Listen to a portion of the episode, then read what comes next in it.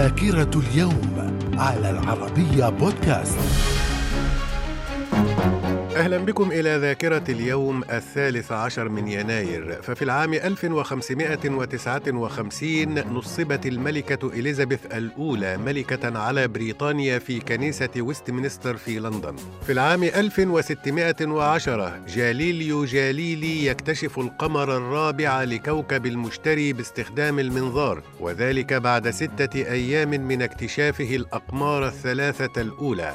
في العام 1785 صدور العدد الأول من صحيفة ذا تايمز اللندنية على يد الصحفي البريطاني جون وولتر وكانت تحت اسم ديلي يونيفرسال ريجستر إلا أنها سميت بالتايمز في عام 1788 من الذاكرة. ومن ذاكرة الثالث عشر من يناير في العام 1893 تشكيل حزب العمال المستقل في بريطانيا في العام 1902 عبد العزيز ابن عبد الرحمن آل سعود. ينتصر في معركة الرياض ويعلن عن تأسيس الدولة السعودية الثالثة. في العام 1908 الفرنسي هنري فارمان يصبح أول طيار في أوروبا يقوم بجولة قصيرة بمسافة كيلو متر واحد بالطائرة ويعود إلى النقطة النقطة التي انطلق منها. من الذاكرة. ومن ذاكرة الثالث عشر من يناير في العام 1919 الأمير علي بن الحسين يتولى إمارة المدينة المنورة. في العام 1924 الإعلان عن فوز حزب الوفد بأول انتخابات برلمانية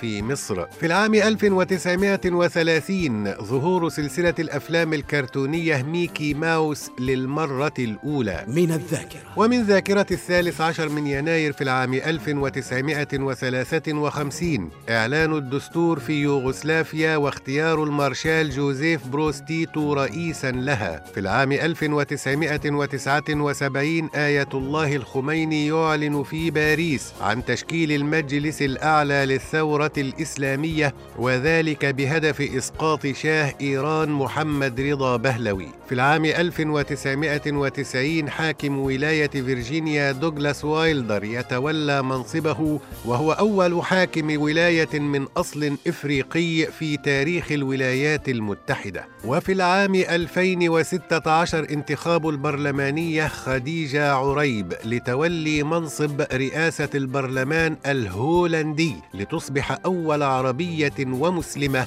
في هذا المنصب. من الذاكرة. ومن وفيات الثالث عشر من يناير في العام 1986 عبد الفتاح إسماعيل رئيس جمهورية اليمن الديمقراطية الشعبية. في العام 1997 مديحة كامل الممثلة المصرية.